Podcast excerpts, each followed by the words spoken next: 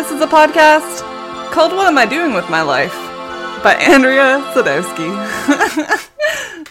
Thanks for tuning in to my first ever podcast. This podcast is to try to help me figure out what I want to do with my life. Um, it's also to help me get over my imposter syndrome and my fear of being known and my hatred for listening to my own voice. Uh, it's really an act of self care. Uh, I thought of this podcast during the depths of a depressive episode. I had just left my first nine to five job out of university, started medication, and I was feeling really shitty about myself. And making this podcast is just a way for me to have deep conversations and connect with people who I love and people whose lives and careers I admire and want to exemplify in my own life. So I hope you enjoy it. If you do, please leave a rating and review wherever you're listening right now. That would really help me. And this first episode features one of my very best friends, Darien. Um, we talk really candidly about life and work and capitalism, and I hope you like it. Enjoy. Okay, Buddy, let's dive into it. let's do it. We're here. Dozer. We're here with Dozer, and you are Darien. I wanted to bring you on because we met at work. we've worked in two places together. We lived in two places together, and I've seen you go through many life and career changes.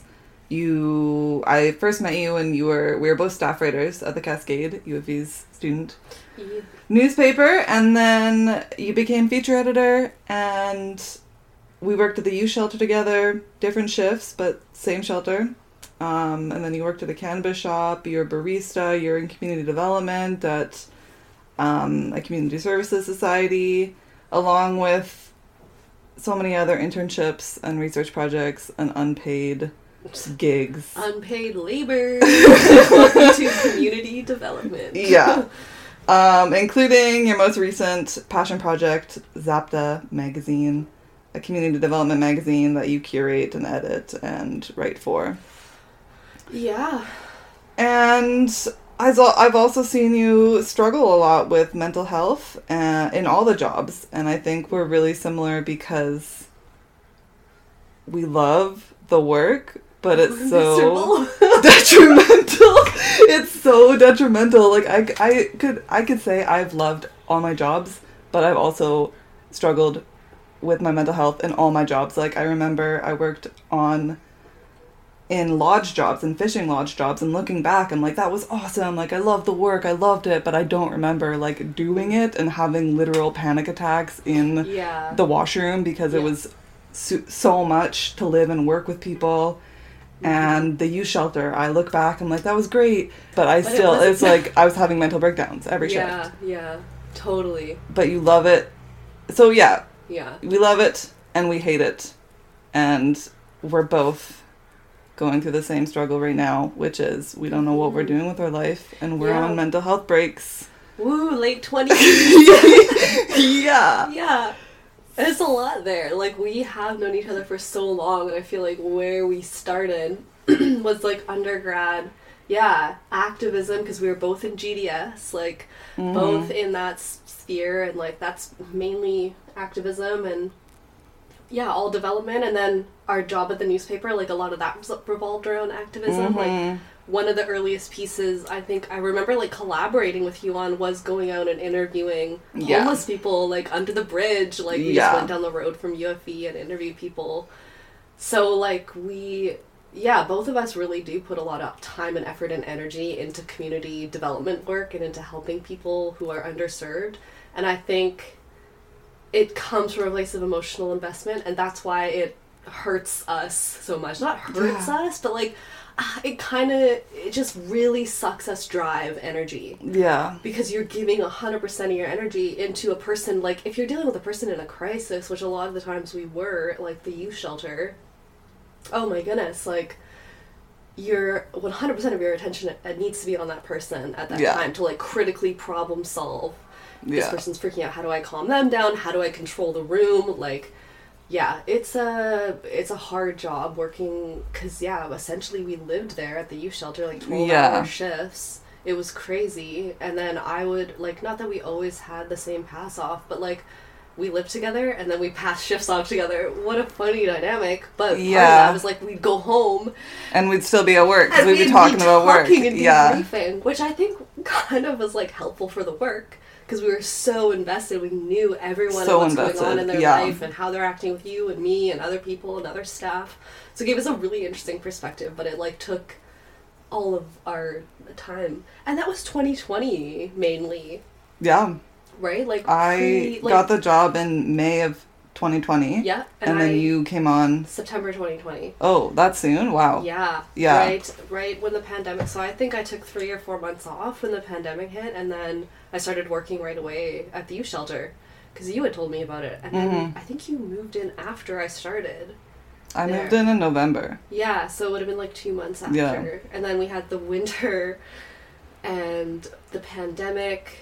And opioid crisis all happening at Mhm. once. Oh my god. We were going out to mission every day. Like, Yeah. I remember transiting. Like in to university still. Yeah, and I was taking a cl- two classes at the time, and I used to transit. And on top of that, I look back at this time and I shake my head because I have no idea how I had the capacity to do what I did. But Yeah. I went to the fucking gym every morning.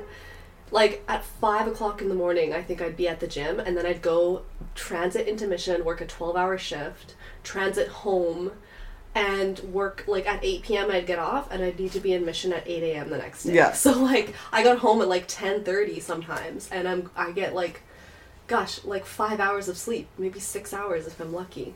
Why do you think like what changed that you had the capacity then I but not now? Do you think it was the 4 on 4 off schedule? Cuz I, really love that. that. Yeah. I hate the 5 day a week and then you get 2 days on your weekend. I do not think Yeah. that's enough. No. I much rather did the 12 hour shift, 4 days on and then you go 4 whole days off work. That's Yeah. a good amount of time.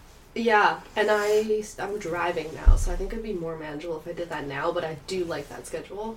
Yeah, I appreciated the union. I appreciated the benefits. I appreciated the four on four off. Didn't like the lack of job security. Like it felt like like we were in a union, so we had job security, but they were Yeah. always hanging over our heads like the shelter's gonna close or this or that is gonna happen. Like BC Housing's not gonna give our funding. Like it was always like on the forefront of my mind. Like we were never like at peace, really. Yeah, totally. And just oh my gosh, I mean the youth shelter was one thing. Like there were obviously really clear issues, and then they wanted to have a an OPS too, like a youth OPS. Do you remember when we first set it up how much fighting there was between the kids? I don't remember that. that- maybe because you worked the night shift, but there was so much arguing between like the kids who were using the shelter. Like some of them wanted to smoke. There were like two just chronic potheads there, hmm and that's all that they did. And then we have this couple, you know, that just constantly argues, and they're doing meth, and like another girl who's like partially disabled also using meth in the OPS. So like imagine the fighting that's going on between everyone trying to use the OPS at once. Like Yeah. the weed smokers would be like, I don't want the meth heads smoking near me. The meth heads would be fighting, and then the weed smokers get involved. Like it just turned into chaos. Like I feel like it was constantly managing chaos when that thing first opened up. Because Mm-hmm. it was also snowing at the time, so then a lot of the kids didn't even want to go outside. No. So one of them was constantly smoking in the bathroom, Yeah. spending all the time in there. Like, it, Yeah. the space was semi-disastrous. Yeah. I just Oh. remember there was one girl who there was no in and outs, right? In the nighttime. And she needed to go she was a heroin addict. She needed to go get her fix.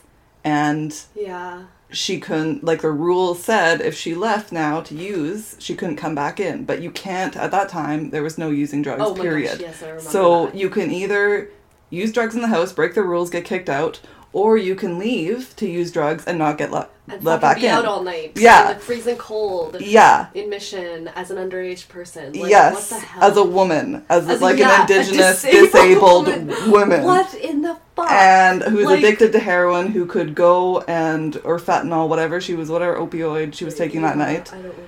and oh my gosh. she, there was nobody watching her. She could have been overdosed. She could have been victimized. Yeah. Yep. And We I got in literally so much trouble for letting her back. So she eventually used and then she Right, came back. And obviously it was raining, it was dark, it was 3 a.m. I let her back inside the house. Like she already had a bed there. Yeah. And I got in so much trouble. And then after that, I emailed the manager and I said, This is a problem. Mm-hmm. You have like telling these kids they can't use drugs is like telling someone who really needs to go pee that they can't go pee. Yeah. Like it's like their body is physically addicted. And if you're going to house them, you need a Yeah. solution. Like, and they will put themselves at risk to satisfy that need. So, like, that's where we're stepping in as, like, the supervisors of a youth shelter for youth who need to be supervised. Like, we're making the best decisions for these kids right now based on our judgment. So, to get in trouble for it, it just doesn't make any sense because, like, always the safety of that person is the first priority, and it should be hmm but sometimes the rules would go against. So it gets complicated. Like you actually cannot always follow the rules in a place like that because every case is like it's going to be so different. Yeah. Especially when you're dealing with youth and that's like they're extra vulnerable. Yeah. It just speaks something. The fact that we're still bothered by these speak Yeah. to like we were so invested in the lives of these kids. That was our life. Like half of our life was spent, or a quarter of our life, I guess, was spent at the shelter with these kids. And then you burned out and moved Yeah. to the cannabis place. Yes. Yeah. And I had an accident and went on medical leave. Yeah, Yeah, so because you know what? I remember my very first shift at the cannabis store. You called me to tell me that you from the hospital. That Yeah. That was my first shift at the cannabis store. I relate, I don't know about you, but I relate my work like we're both GDS, Global Development Studies students. We got Yes. into this field because we want to help people. We want to make the planet a better place and we've taken it the whole burden onto our shoulders to do that. And we made that our professions. And I've been working through like almost like a codependency issue because I need to be needed. I need to be fixing Oh. People. Hmm. And that's why I tend to gravitate towards nonprofit and people centered nonprofits. But what do you think? What motivated you to enter this line of work, like community development, and go into that field of study? And how does it, like, how does your life background affect Yeah. that? That's a really good question. And the first thing that comes to mind is like spite and anger. because I'm just so irritated at the way that the world operates. Um, just the way that it impacts like the most vulnerable people. And it so obviously does. And it feels like we all know this, yet nothing's happening. Mm-hmm. And like I just I don't know. Yeah, that's a good question and I think I need to like reflect on that more. Yeah, I just I do want to help people like genuinely. I do like making people feel good because at the end of the Mhm. day you can't really like fix the world system uh, alone. And I've tried to do more collective, large scale activism, and I feel like it's just sort of burnt me out even more, and it Mhm. doesn't feel as effective. Um, as effective as what, like community based? as just doing small scale things that like can make a difference in people's lives. If you can brighten like one person's day, I think that can sometimes make more of a difference than like trying to target systemic change. And I'm conflicted on this because systemic change really needs to happen. And I think I just go in and out of periods where I'm like, okay, I have the energy to put into like bigger activism projects, and then sometimes I'm like, okay, I need to go like kind of more micro and just chill out. And also, Mhm. like, you need to take care of yourself too. mm-hmm. So, because you cannot really give very much if you're burnt out. So, Yeah. I think like it's hard to just. I don't even know what the question was anymore. I'm feeling like I'm on a whole rabbit hole now. of, Well, like, doesn't systemic change happen one person at a time though? Like, I don't think so. No, I think that it takes like. I mean, maybe at a. how does it happen then? How do we make systemic? Like, how does That's a, how do whole systems? I have no idea change? because I've debated within myself like how this might happen, and it's like yeah, we can focus on like changing one person's mind at a time, and we all write letters, and like they're just ignored. I mean, look at the McKee Peak development plan. Like everyone came out and expressed so much like they were displeased with this like proposed plan and they all made that very clear Mm-hmm. And yet it was unanimously ignored by Mhm. abbotsford city council like the decision was made Yeah, not to mention so- the hundreds of letters that were sent when Yeah. the during the planning process. I mean, Yeah. that was a huge like for Abbotsford. I feel like that was a big movement, Mhm. and nothing happened. So it's like, do we sit on the outside and try to make change, or do we try to make change from the inside?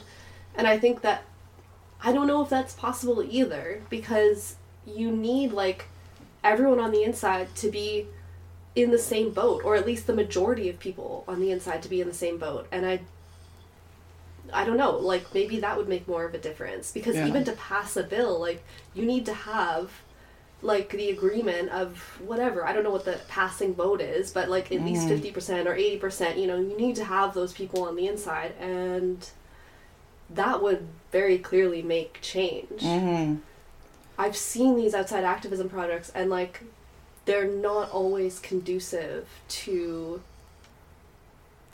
like effective change because sometimes they can get really sloppy and messy and like I mean you look at it on both sides like left and right. The trucker convoy like how people don't take that seriously but look how big it is and then our like I was our but like left movement like say the rail blockades like we thought that was hugely successful but to other people we just look like a bunch of nut jobs like hmm I don't know. I feel like we are just fueling like dissent in our community against each other, which is like somewhat fair because it's these are really serious issues we're talking about. But that energy could be so much better directed, like actually working to like change the systems that are operating and by doing like I, I just feel like maybe it's time to like start electing people in that we want to see in That's and running yeah. for the positions that we want um It Yeah. surprises me that you've been in Abbotsford for so long, like because it's such a conservative Oh God, place and a conservative valley, and I feel like you would have a better time Yeah. and just be less stressed in like a more liberal municipality, like in Vancouver or wherever. Yeah. Like, why have you stayed? Is it just this is what you know? You know what? Primarily, I can't afford to live anywhere else. yeah. Like, I can't. The place I have right now is a really good deal. But I've also been able to find little pockets of community that have been really nice. And I've been able to invest myself in that, um, which has been a lifesaver. But recently, excuse me, recently I've been a little bit disheartened, like, by the community around me, and I am thinking, like, uh, maybe it's time to move on because it's taking too much of a toll on me. Um, like it- what is like the work, no, just like the political people climate. in general, the political climate, the community climate, like the neighborhood concert series issue that happened recently, like that was super disappointing. Um, just like watching a whole group of people be super dismissive of like some of my concerns. And I feel like that was a big part of the community I had cultivated in Abbotsford specifically. It's like a lot of those people in downtown Abbotsford that were my friends, like artists, creatives, musicians. I've that I think maybe was what I was kind of investing the last couple of years of my life in. And I haven't quite found another niche that is like embodying the same kind of like creative values that is more morally aligned with me, if that makes sense. hmm Yeah, and there's like some people that I can connect with, but there isn't really like a group. And I am trying to build that like through Zapta and uh, the recent recent collaborations with like Issue Co, Abbey Arts Collective, um, other creators. Like, I guess I still have like some sort of hope, or like I'm just trying my best because I have to. Like I have to try and make some sort of little community, or else I'm gonna like die here. I will Mhm. die. Like I'm gonna die of sadness and just frustration. Like it's awful. Yeah, like it totally overlaps with my mental health, and so that's what I'm kind of doing, I guess, to try and make my life a little more bearable in the valley. Like Through Zapta. through Zapta, through other community collaborations, like I am still trying to meet other people. It just feels like there's a tra- I'm a, at a transition period in my life right now. Like so, there is like a bit of a fresh start here, and a lot of my time since I've been off work, because I have been off work for about three weeks now. the the time I've been off, I've been focusing on Zapta, and just like building that up. And we had our Halloween events, so yeah, that's kind of where my energy is going right now in terms Mhm. of community. What was so like mentally depleting about being working in community development? Um, I'm still trying to put a finger on that, to be honest. Like, yeah. I'm still trying to figure out like why I actually needed to leave and why like my heart just wasn't really in the work anymore. Yeah, there felt like some conflict that would be irredeemable between a colleague and I because of how different we worked. hmm We just worked at a really different pace and a different style. So that was creating a lot of conflict that we tried really hard to work through because we were friends also. So it was like kind of this reoccurring conflict and the program was like a little bit disorganized at sometimes too and I was still learning the job and learning the role. Like it took me a lot of Mhm. time just to learn that role. hmm And then we were being asked to do like multiple projects and multiple th- different things at once and being pulled in a lot of different directions and overburdened and like Dude, when can we say yes to something and when can we say no to something and Yeah. then like and we had at one point three people on my team so i'm like collaborating with three other people and collaborating in a non-profit environment when you're working together it means discussing every single issue yeah, so many meetings. lashing the Yeah. shit out of every fucking little thing and it Mhm. That was what really got to me. It felt like my colleague had endless energy to do that. Let's catch up briefly. Let's have a meeting. Let's video conference. Like, and I just like, I'm a very introverted person, especially if I'm struggling with my mental health. I can't converse as much as is needed, and uh, yeah, it got to be very taxing. Yeah, And I wasn't really sure what kind of difference we were making a lot of the time. It just felt like yeah. Dude, I that's literally I could just say the exact same thing. That's literally Yeah. what what was so draining. Like it was a problem because I loved it, and you could tell that you love the work. Like that's what you went to school for. yeah, You like the work. I love the work, but exactly the same problems. Like overburdened. Way it felt like I was one person doing the job of three people, and then yeah, collaborating with people. The budgets of nonprofits, like working around and Yeah, not even having a budget, Yeah. and like also just the I not getting paid what I felt like I was worth was a big like it really made me resent the job and the commute back and forth not getting paid like the expense of driving from Yeah, Chilliwack to Abbotsford that wasn't getting and we didn't get benefits. We got 4% in lieu of benefits which is a joke. It was just too much work for too little pay and that's ultimately what did it in for me. Like when i saw my finances and realized i saved as much money this year as i did when i was a student. Like i'm not making any more money than i did. Um maybe even less. Yeah and then my mental health collapsed i think for so long. I was a high functioning overachieving little girl and i was like i'm fine i'm fine i'm fine. you fine gaslit the shit out of yourself. Uh, oh my god oh my goodness Yeah. and finally one day it did me in like my my supervisor asked me are you okay and just that one question oh. i Oh. started crying i'm like no and i started crying when i said no and then she's like she'd never seen me cry before Wow. and she's like oh do you want a hug i'm like no I, I need to i need to leave and so i went to like this corner like the secluded hallway corner in our office building and cried.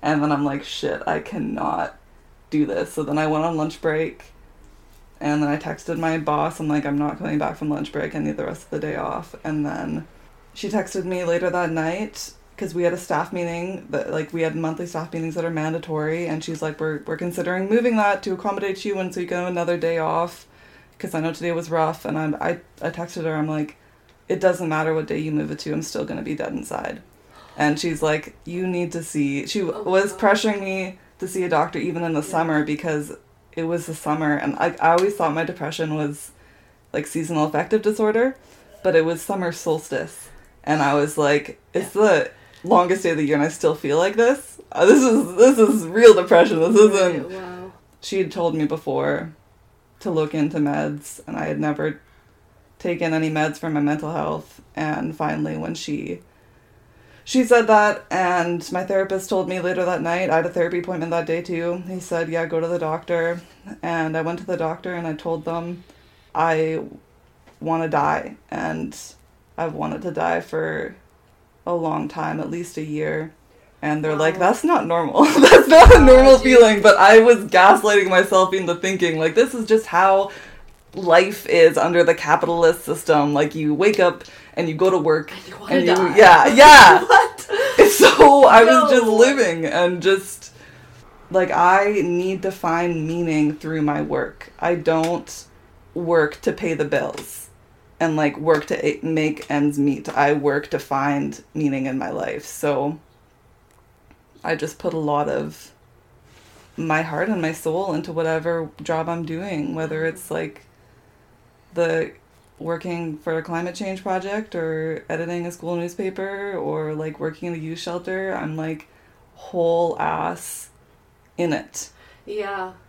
Which is kind of dangerous. Yeah, very taxing mentally. Like it takes up all your mental energy until you realize I don't have any for my own Yeah. personal passion. Yeah. Like what this is my whole life now. So and then not to be appreciated for something that Oh God, feels like your whole life. Yeah. So yeah, just mental breakdowns. hmm It happens. Yeah. So what have you learned from that? I don't know. I don't know. Right now, this is just my body getting used to SSRIs. Yeah. So that's a, that's originally why I took the time off because the doctor he subscribed he gave me prescription and he said it's gonna take a month for this to kick in and during that month you're gonna have some side effects. You're- So most people like to take time off work so that their body adjusts to it and to get rid of one more stressor. So Yeah. I took that and my body's been adjusting to it so far. I've had all the side effects and none of the none of the benefits. Really? But- How long has it been now? Three weeks. Oh. So hmm. maybe it takes maybe that maybe next Usually week. Usually, I feel the effects of a medication change like within the week Yeah. to two weeks, and I've been on a lot of different medications. There's some things like I noticed actually Lucas pointed it out to me that I no longer need background noise. Like I used to Oh. always put on The Office, King of the Hill, Right. whatever, and now I can just Yeah. have a blank mind. Yeah. But I also just kind of feel numb, like kind of feel like mm-hmm. a, a bit of a zombie. Yeah. I've felt the same things. Yeah, it's like a, it's a calmness, and so it's good because you're not like freaking out with Mhm. depression. But you're still like, what am I doing with But my you're life? still just like, I fucking hate everything, and I don't know. For me, at least, like it's just I'm not finding joy or pleasure in doing many things, but I'm like stable. Medication is so tricky. yeah. I've been trying to like play around with the. I shouldn't be playing around with my dosage, but I've had to because it's just been like the side effects have been too bad. But taking um, ah, what the fuck is it called? Seroquel at nighttime, like during for sleeping. Um, like it's made me really, really drowsy the next day Mm. and then I find like I can't do anything all day. So I'm like I'm in bed, hmm just like no motivation to do Mm. anything. And my ass is just turning into like a fucking mess. So I can't take too much of it. And then I take like venlafaxine in the morning, which is my antidepressant. That's supposed to give me energy. It doesn't. Uh, I've just been finding I'm just tired all the time. And Yeah. like, I'm in bed a lot of the time, and so I'll smoke weed to try and get things done because it will give me energy. Really? And I like I'm finding I have to do that because I can't get anything done otherwise. But I got Zapta. You have your own zine. Yeah, I do my And how is that building momentum? Yeah, it's building momentum. Yeah. it is. Um Yeah, I feel like as it's built momentum, I'm now running out of momentum for it, yeah. which sucks. But I think it's gonna be taking a small like few month break as I take a little break in my life. But for the past two years, it's been like every three or four months I've been able to put out an issue, and the pa- the last two I printed, and I'm just running into a lot of financial costs with it. Like Mhm. this just. It's actually I can't even put anything online as a digital booklet anymore because the account that I was using now they've updated their policy where you have to pay for a su- subscription to have more than like three or four publications Oh, on there. Yeah, so one of my issues is like literally a lost issue right now. Um, the poetry edition. I had uploaded to Issuu and they currently have it locked because I don't have a like a membership or whatever.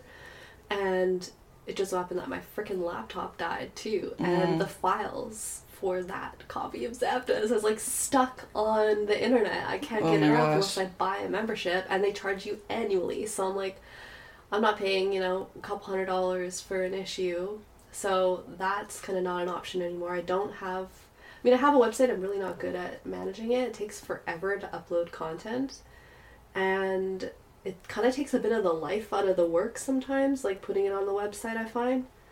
Um, and then yeah, I've, the last two issues I have printed, but major printing costs. Like printing is super super expensive. Like I bought a laser printer, which I kind of regret now because I should have just bulk printed it somewhere at Staples. Like it's not that much more cost effective to print it at home like I thought it would be. But I bought this four hundred dollar like off the you know off the back of the truck kind of printer. Like obviously Mhm. it's a little finicky at times, but it's a laser printer. Um, spent like four hundred dollars on that and like four hundred dollars on ink. So like the first issue ended up costing like eight hundred dollars Wow. to just print the one issue, and I And you don't have 30 any sponsors or anything. No. You're doing this out of pocket. I did it out of pocket. Now the second issue too, like I had to ended up I, I had to buy a new cartridge because the leftovers from last time didn't work. So it was like hundred and seventy dollars for this cartridge, and like I had no money. like oh my god I would maybe make that back selling all the copies of Zapta that I printed. And so it's just crazy expensive, the printing costs. And even to bulk print it somewhere like at Staples or whatever, like it seemed to be very pricey. Um, so I'm just having some production costs, like issues right now, which makes it very challenging to be, or like it just kind of kills my motivation a little bit for Zapta. Like I can't put it online now, and I can barely afford to print it. Um, so I need to figure Damn. like something out, or like just wait until I have more money to put into it. But right now, since I'm on like a hiatus from work, I don't have the income to put into it. Mhm. So um, it's just gonna be on a hiatus for a while, and I still wanna. I think the next step is like I want more contributors. I want to diversify my contributor pool because a lot of the time it's the same couple people, and Mhm. I love having like guaranteed submissions every Mhm. time. But I want more people from a diverse like background to be Mhm. contributing. Like it's just my community and my immediate community, those who I can kind of reach out to. But I think it would be good to like go through UFV and like reach out to some writing professors and some graphic design students or like Mhm. art students and just gather some people for a little while and then start planning another issue and that gives me time to kind of save up money um, but i we had the zapta release last week when was that what day is Saturday, like a week ago. not even a week ago. What day is ago. today's Tuesday? Yeah. It was, the life of non-working girls Yeah. we don't know what fucking day it is Damn. Yeah. Yeah, on Saturday we had the release, and like I thought I would sell all the copies. There are two copies left of the ten that I brought, and I have another market coming up. Oh, nice. You're selling at little markets. Uh, yeah, but it's so expensive. Even like this For a table? For a table, it's it's really costly because the organizer did it in a space that's expensive. It's downtown Abbotsford. Mm. Um, everything's fucking gentrified as hell down there, so we have to pay a million dollars for a space. So That's crazy. Yeah, I mean, it's but it is good to kind of do those community events. Like the past two events we've had for Zapta, I really liked. That embodies. That's like I just feel like that was the missing piece of Zapta actually, and I didn't realize it till after it happened. Community connection, in person, tangible. You can see people, Mm-hmm. talk to people. Like it's what Zapta embodies. Yeah, and the people at those community events are the people who are super involved in the community, That's true. and the other booths true. that you meet there. Like, yeah, you make yeah. a lot of connections at these like Jam and Jubilee. Mhm. Oh, it was so fun. Our booth was right next to each other. Yeah. that was great. that was a really good night. I Yeah. those were the that was probably the best month of work. Was Yeah. every week we went to jam and gave away plants, and we had some really fun volunteers working with us, and yeah, it was just a good time. we both studied global development studies, and one thing I wanted to talk about was modernization theory because we are both bitches that don't want to work, but we are born into a system thanks to modernization theory that we have to work. And the two key aspects of that are the Industrial Revolution and the Protestant Reformation. So, yeah, those two those two things are basically the reason why we're struggling today Yeah. and have to get up and go to work and I'm gonna bills. back you up a minute because define work, and I think that that is what the Industrial Revolution and modernization theory really did because it's you're saying we don't want to work, but we actually do want to work, and Mhm. We do work every day. Like I get up and clean my house every single day. Mhm. I take care of things I need to take care of. I do the things I work on projects that I feel called to work on. Like I don't Mhm. just sit at home watch TV for like I'm Mhm. not working. I am working on something that is trying to give back. And what the I mean the industrial revolution like that made work well no we, I mean we were doing shift work before that but the industrial revolution really sped that up Mhm. and really increased the demand for that type of labor like no one can really like stay home and if we're talking about the industrial revolution you're talking about like post world war ii kind of stuff correct I'm talking about no, no. I'm talking about the turning point when. So there used to be in like old timey Europe, eighty percent of the people right were yes and like then, agricultural work, just to put yeah, food yeah. on the table and to feed the population. okay, and and then then there became like steam powered and yes. mechanisms. okay we're going way back yes. Okay, I'm yes. thinking of globalization No. post World War II. That really, I guess those are both turning points. Yeah.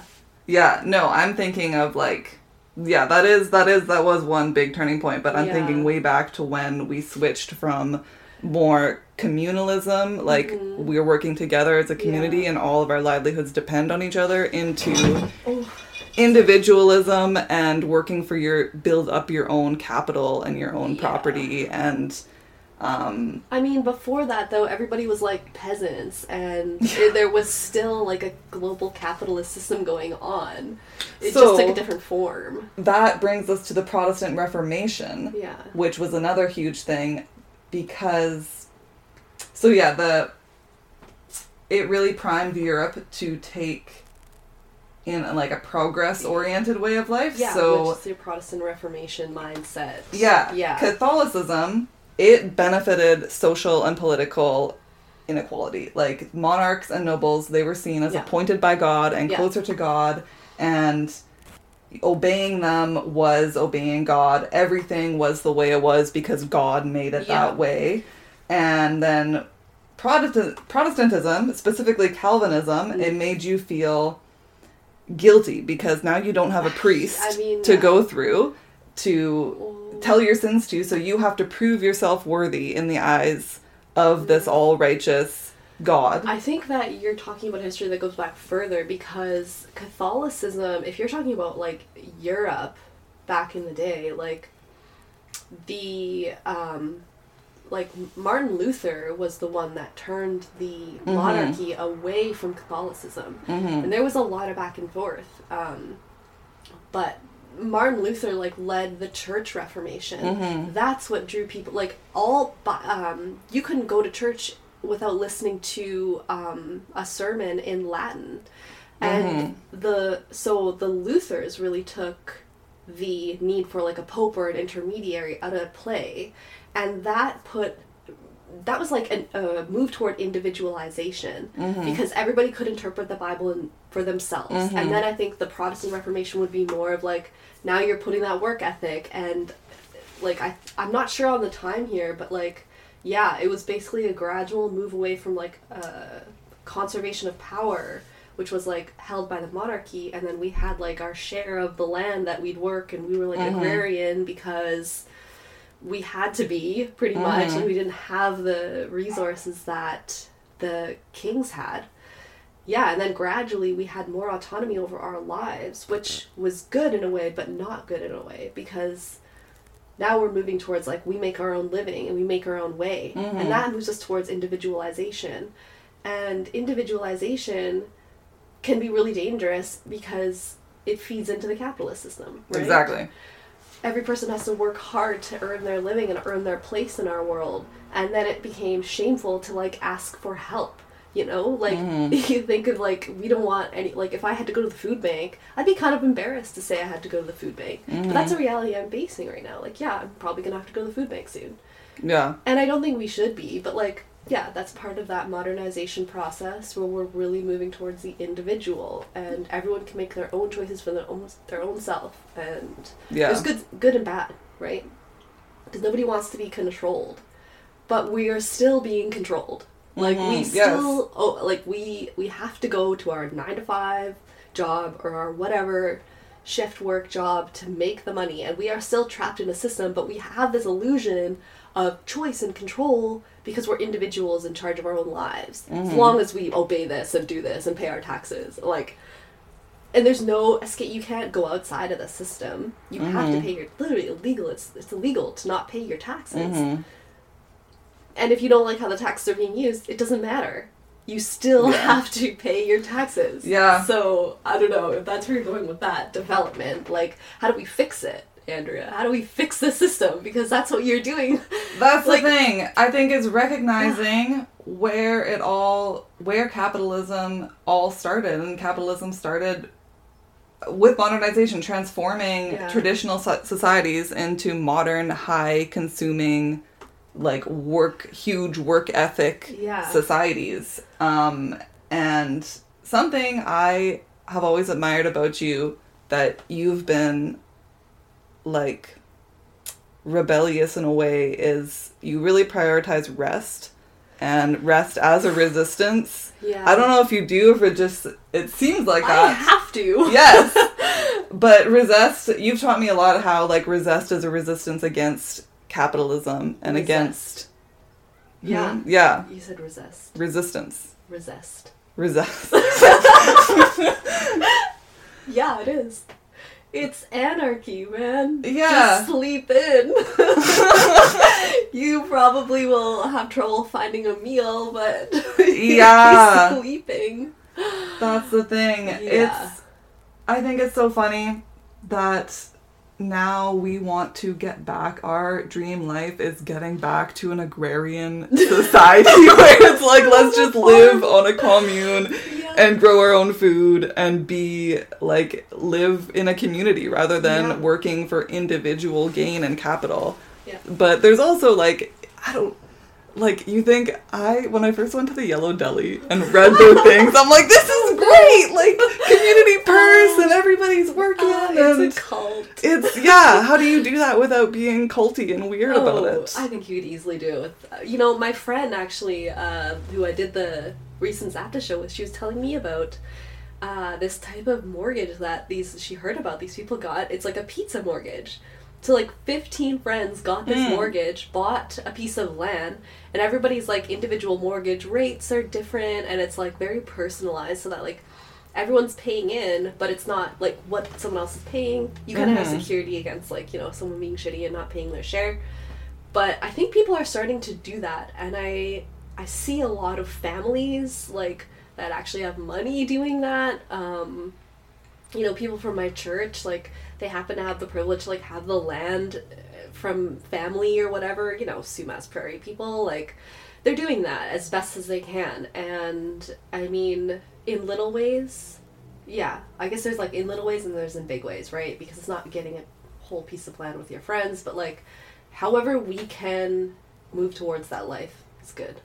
Yeah. Like you're farming your backyard, right? Like you yeah, but I little- still the land my landlord has me by the balls. They can yeah tell me oh, I totally I am using that's I'm not renting that space. I'm renting Yeah. that little patio up front. All this was is other neighbors that they have Yeah. been generous enough to say, yeah, it's For being sure. unused, you can use it, but the landlords they can take that away at Yeah. any time. It's just like how else are we supposed to do anything? Like I've never I don't see myself being able to afford any piece of a mortgage soon. Like I can't hardly even work. Like Yeah. So I was even thinking today. I cleaned my room and I like I don't know. I just had everything I needed in that moment, and I was like, "This is perfect. Like if I can mm-hmm. just maintain this, like I've got a nice clean room, mm-hmm. my cat, I'm fed, I'm watered, like."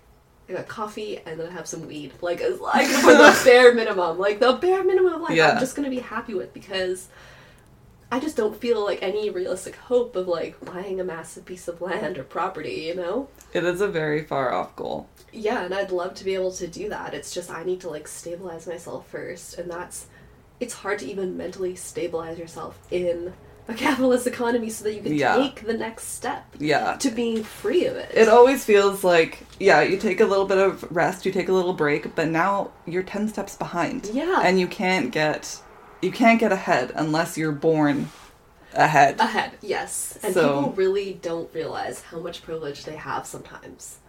Especially in this community. Like I've noticed Chilliwack and Abbotsford, like I don't know, people are just shocked. Like that you can't like manage your own self sometimes, Mm. I think.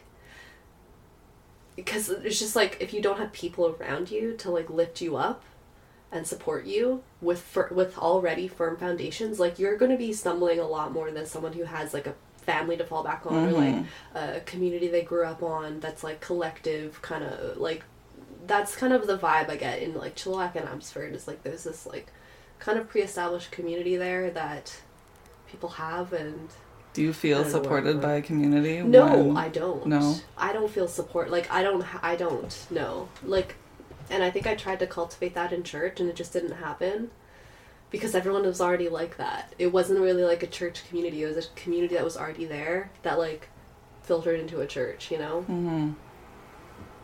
Do you feel supported by a community? I definitely feel supported by I have a boyfriend who has a very stable, good paying job. We Yeah. have a rent controlled apartment. Yeah. Um, I have a mom who is, you know, pretty well off and can I, I am too proud to take any money from anyone All right. but I definitely feel I have a brother who also is super great and said I'll help you with whatever you need. Yeah. So I feel supported. It's just how much do I want to accept that support and be Yeah. vulnerable enough to say like I need help. I couldn't Yeah. even say I need help until it was like I can't even work anymore. I'm so Yeah. destroyed.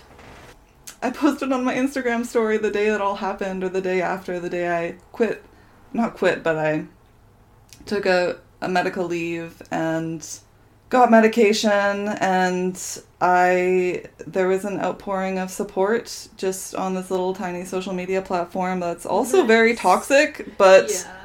Well, also kind yeah. of a journal of my life like I can look back in Mhm. the stories and be like oh this happened at this time Yeah. and people feel connected to me through looking at my stories every day I don't realize like how people stay in touch with me just because they're looking at my stories and looking what I I'm love doing your stories. yeah Your stories are absolutely delightful. yeah so i i felt a lot of support when i finally came out and said like i have been because you know i used to post like memes on my stories about like Yeah. i hate my life and i hate my job and people would be like you okay like you good You would go through meme binges. Like Yeah. one day you'd just be like, My life sucks and then you'd post like twenty hilarious memes. yeah so it felt good to finally say i'm not i'm not good and then there were some people who were like you don't fit the mold of a depressed person like are you sure you need to be taking antidepressants like really depressed Wow. people can't even get out of bed What? and like Who said that to you? i was so it's like i am